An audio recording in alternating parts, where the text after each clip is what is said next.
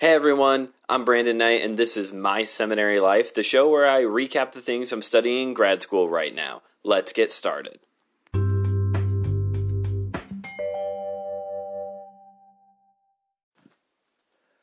Well, hey everybody, welcome back to My Seminary Life. We are continuing our study of Systematic Theology 2 this week by talking about anthropology, answering the big question what is a human?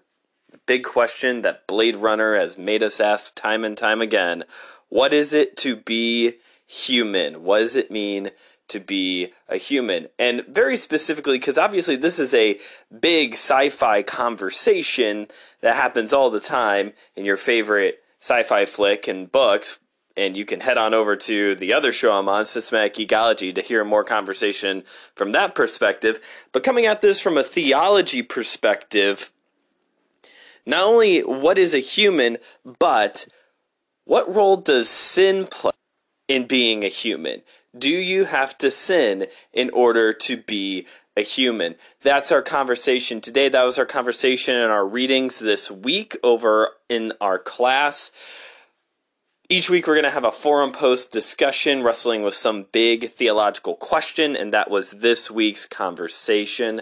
Thank you all for coming back please make sure that you are uh, dropping in for every episode, including our new series, One More Thing, where we highlight, uh, we're going to be highlighting specific terms that are frequently used throughout uh, theological studies to help us all understand these terms better and what we mean when we talk about them. But today is all about anthropology, the study of humans. What does it mean to be a human? This was the question presented to us in our forum discussions. And it was interesting to see how everybody interpreted interpreted this question and then attempted to try and answer this question because everybody kind of came at this from different perspectives. This is an issue I've ran into before with this class is that sometimes I don't want to say that the questions are open to interpretation or or you know open to be answered in several different ways. But from the wording, sometimes it's like, what exactly are you looking for here? Like, what is it that you want us to answer that um, in this question? Because it's just it's just worded poorly, maybe. The uh, for example, one of my classmates they really focused on the free will aspect of the conversation, being able to choose sin choose God, being able to make choices for ourselves, how does that play into being a human over any other form of cre- creation or creature? And then there was my other uh, classmate who focused a lot on the image of God. What does it mean to be made in the image of God? And you know the spiritual applications of that, the philosophical applications of that, how that would be part of what makes us human over everything else. So you have free will, you have the human, or excuse me, the image of God aspect of humans. And then there was my answer, and my answer was wrestling with actually formulating a definition of what is it to be human. What is it to be human? And not just a definition, but a definition that is rooted in scripture and in the example of Jesus. I'm not trying to diss on my classmates because, again, because of how these questions are sometimes worded, it's like, what exactly am I supposed to be telling you here, Professor? My answer does involve choice. My answer does involve the image of God, but I was trying to come up with a working definition of what is it to be human. A human is this. That's what I was trying to go for. We'll see how I do on the assignment. But let's get on with the definition now. What is it to be human? Erickson writes A human is a complex being whose nature is not reducible to a single principle. So, in other words, this is a complicated conversation that is going to take more than a thousand word forum post and a 20 something minute podcast to be able to really work out. But we're gonna take and we're gonna take our best shot at this, like I did this week on, in my class. We're gonna take our best shot at this. I do not believe right off the bat. I do not believe that you have to sin in order to be a human. Do humans sin? Yes, absolutely. But you do not have to sin in order to be a human. That's important. You do not have to sin in order to be a human. Because when you go back to the original creation, God created humanity without sin. Sin was introduced afterwards. So, in God's original design, sin was not one of the core elements used to create humans. It's kind of like the Powerpuff Girls sugar, spice, everything nice, and then accidentally added chemical X. Not that God accidentally introduced sin into the equation, but God created humans with certain God created humans with certain ingredients and then sin got introduced. So now we do sin, but that is not part of our core identity of what makes us a human. God created hum- humanity in his image. In his image. This is the first big ingredient that we have for what is a human. A human is someone who is a creature that is made in God's image. And the image of God, as being defined in this class, is live in harmonious relationship, interpersonal relationship, equal in personhood and importance, and different in role and authority. Humans are creatures that are made to relate to one another. They have equal value, but have different roles. So that is step one. What is a human? A human is a creature that is made in the image of God, meaning that they are relational in nature. We have different roles to play out, but we all have value, the same value. So there's a lot packed in to this first main ingredient that humans are made in the image of God. This separates us from other forms of creation. This is what puts a high value on humanity over plants and animals and space because even though we may not be as gorgeous as a sunset or as cuddly as a dog or whatever, we bear the image of God in relationship, in value, and in what we do. And that separates us from the rest of creation. So that is step one. We are made in the image of God. Humans are made in the image of God, which drastically should affect how we treat other people, Christian or not, because everyone is made in the image of God. Sometimes it's really hard to relate to other people, Christian or unsaved, either way. Sometimes it's really hard to have a relationship with these people. And what we need to do is be able to remember that that human, like this human talking right now, are both made in the image of God. And so they have worth, they need to be in relationship, and they have a purpose in life. What makes a human a human is that they are made in the image of God, and ingredient number two, they have a soul. They have a soul.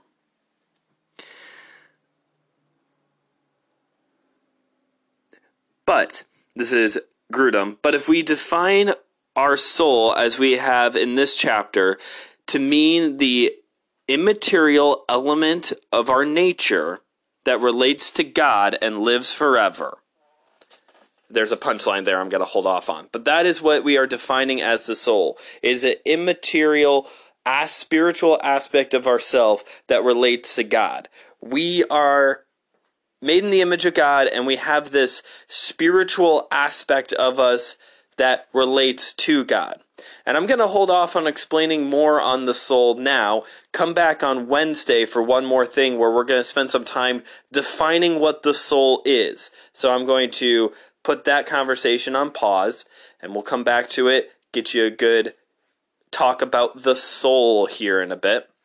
I would like to go ahead though and recommend if you ever want to have a more in-depth kind of look at the soul and death check out david crowder yes that david crowder the musician his book everybody wants to go to heaven but nobody wants to die as it wrestles with uh, issues of the soul. What is the soul? Why do we celebrate death? You know, where does the soul go? It covers a lot of those topics. It's a heavy read, but it was a good read. I would recommend that. But again, we'll hit you up with some more talk on the soul here on Wednesday. So, what is a human? A human is a creature that has been made in the image of God and has a soul. And with this idea of the soul, the rest of that quote from Grudem, that is an immaterial part of us, spiritual part of us that relates to God. The punchline of that of that um, quote is that humans have it, animals don't. That's always the long-standing um, understand uh, question within you know eventually everybody gets to that question of will there be ha- animals in heaven do dogs have a soul things like that as we defined it in the class with the readings the answers would be well the answer would be no that animals don't have a soul they seem to have especially higher developed ones seem to have some form of a higher intelligence than other forms of animals, but um, no, dogs don't have souls. Sorry, I know. Will there be animals in heaven? I guess God could create animals, and there could be. They're just already there waiting for us. We could always hope for that, right? Anyway, so a human is a creature that is made in the image of God, meaning that they are relational, have a purpose, and have value they have a soul, an immaterial, as, uh, immaterial spiritual aspect of them that relates to God. And finally, we see that I gotta get back to my notes here.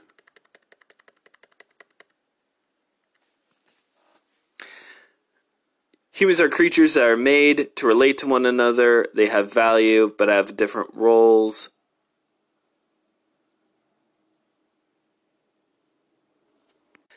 And the third aspect is this humans have the ability to choose. And this is where we get into the whole free will. My uh, classmate who was talking about free will in the class. Another aspect that makes a human a human is that we have the ability to choose. Now, this is a huge conversation.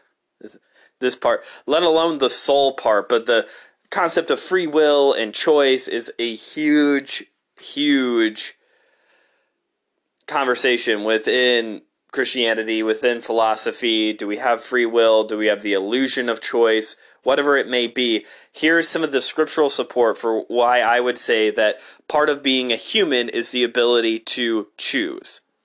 It's because Adam was given the task in the garden in Genesis chapter 2 to name the animals, which would mean to me that he had to use his brain to make a decision on what to call the animals.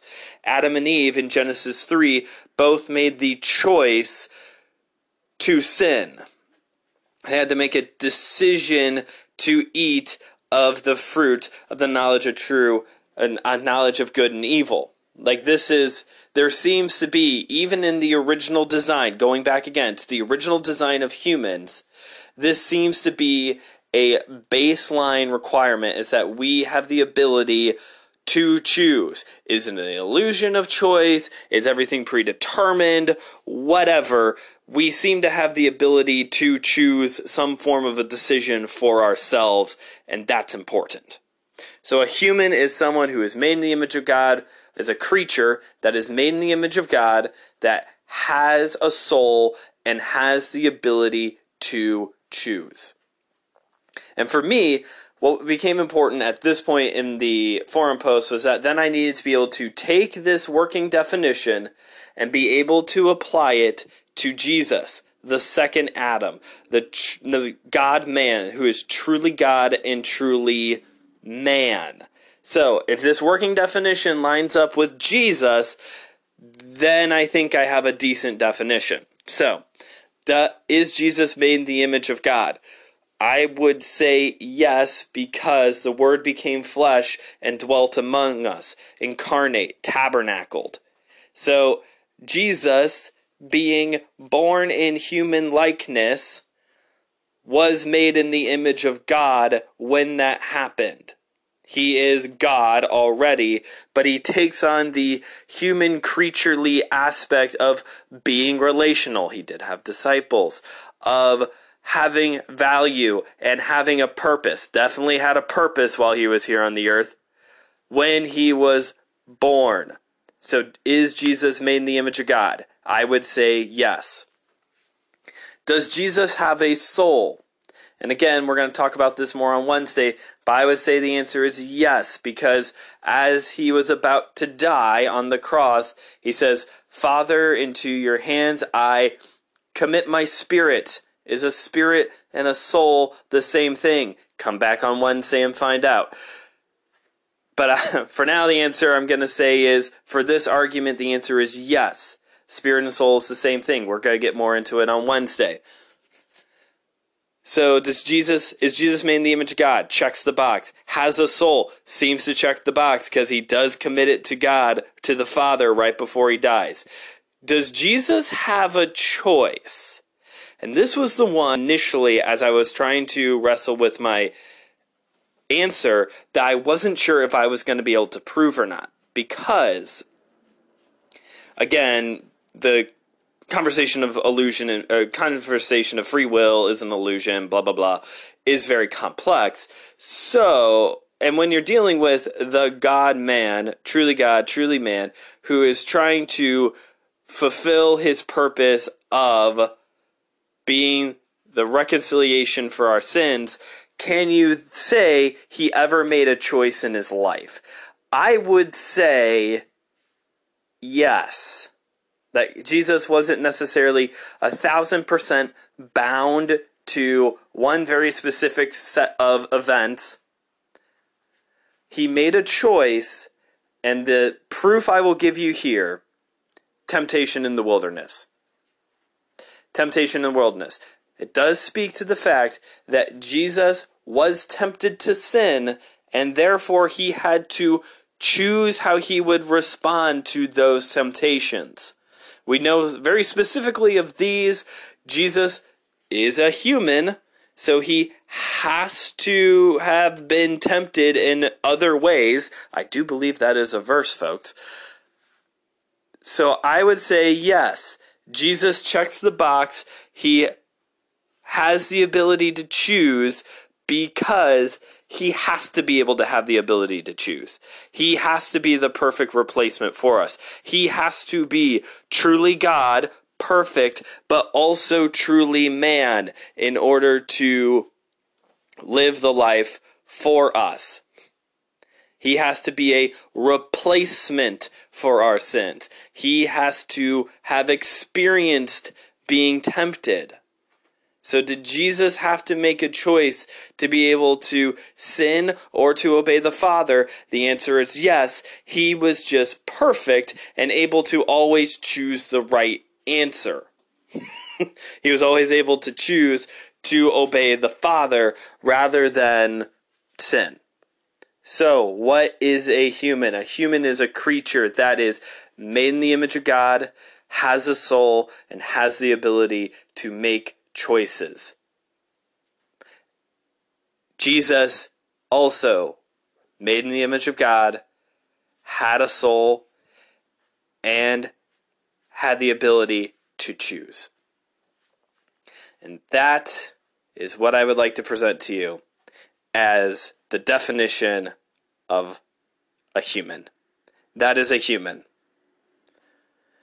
And going back to what I talked about briefly at the beginning of all this, I think this should really affect how we treat other people. I know I have conversations with people sometime and I will say or they will say, "Man, I'm just really over human beings. I'm just I'm just so over it." And this is going to make me sound like Mr. Spock a little bit, but working with this understanding of who humans are has made me appreciate, love, and want to have more mercy towards other humans. It's hard. It's hard. You're talking, you're listening to a guy who works in retail, y'all. Like, it's hard. It's not easy to love on other humans, to treat them with value, to honor their choices. to, you know, value the fact that there is an immaterial aspect to them that is relating to God or maybe not relating to God right now, and that matters. But we need. I would hope that if you're listening to this today, that the being able to sit and think for a moment of like what is a human? What is it to be human? That that maybe has affected you as well. Of helping you see again that there is some value. There's a lot of value towards humans. And yes, we're rotten. And yes, we mess up. And yes, it's hard to get along with us. But we need to be able to care about one another. We need to be able to bring, yeah, we need to be able to care about each other and bring love and grace and mercy towards each other because we are all creatures who have been affected by sin. Sin is not a Again, sin is not a part of this equation in the original design, both in the original Adam before the fall and in the second Adam in Jesus. Sin is a distortion of all of these things. Sin now makes all these uh, things, this working definition, complicated because it has damaged our ability to choose. It's marred our image and how we relate to one another. It's separated our soul from the Father. We need to get back to caring about each other. We need to get back to valuing humans. And that's all I got for you today on the My Seminary part. So now let's bounce over to the My Life part. My arm is killing me right now. I got my booster yesterday, and uh, this time, thankfully, I got the cool Walgreens band aid. I didn't. I haven't gotten the cool Walgreens band aid yet, so I got the cool one on right now. But my arm still hurts. Hopefully, it'll hopefully it'll go away. I hope. I've gotten more shots and vaccines this year than I have in probably the past like 10 years of my life, which probably means I'm behind on some shots, but whatever. Today, sorry everybody, but Claire and I and my brothers are going to go see the new Scream movie. We uh, watched the first two this week, and they were a lot of fun. I was told the third and fourth one are pretty skippable, so I don't know if we're going to get around to those at any point. But we're going to go see Scream 5 tonight. Or this afternoon, rather, because we're not dumb. We're not going to go at night. We're going to go during the middle of the day and then keep all the lights on when we go to bed. But it should be a lot of fun. Tomorrow, my small group is coming over, and we are going to continue our study through the book of Colossians. We started the book of Colossians last time we met this month. We're going to be looking at the preeminence of Christ, which is which has been a lot of fun to sit down and study and prepare for. So I'm excited for it. And it's charcuterie board night. So we're going to have, you know, basically super Lunchables all night. It's going to be a great time. Thanks for tuning in to today's episode. If you enjoyed it, then please take a moment to rate and review the show on whatever podcast platform you're listening to us on right now, or head on over to the My Seminary Life Facebook page where you can write a recommendation on there as well. You can also follow us on Instagram at My Seminary Life Pod for other fun updates throughout the week. And more than the recommendation, I would really appreciate it if you told someone you knew about the show. Word of mouth is the best way to advertise for this show. And finally, you can follow me, Brandon Knight, on Instagram and TikTok at just.brandon.k for other fun faith based content. So that's it for today's episode. Thanks for tuning in. I'm Brandon Knight. Keep on studying.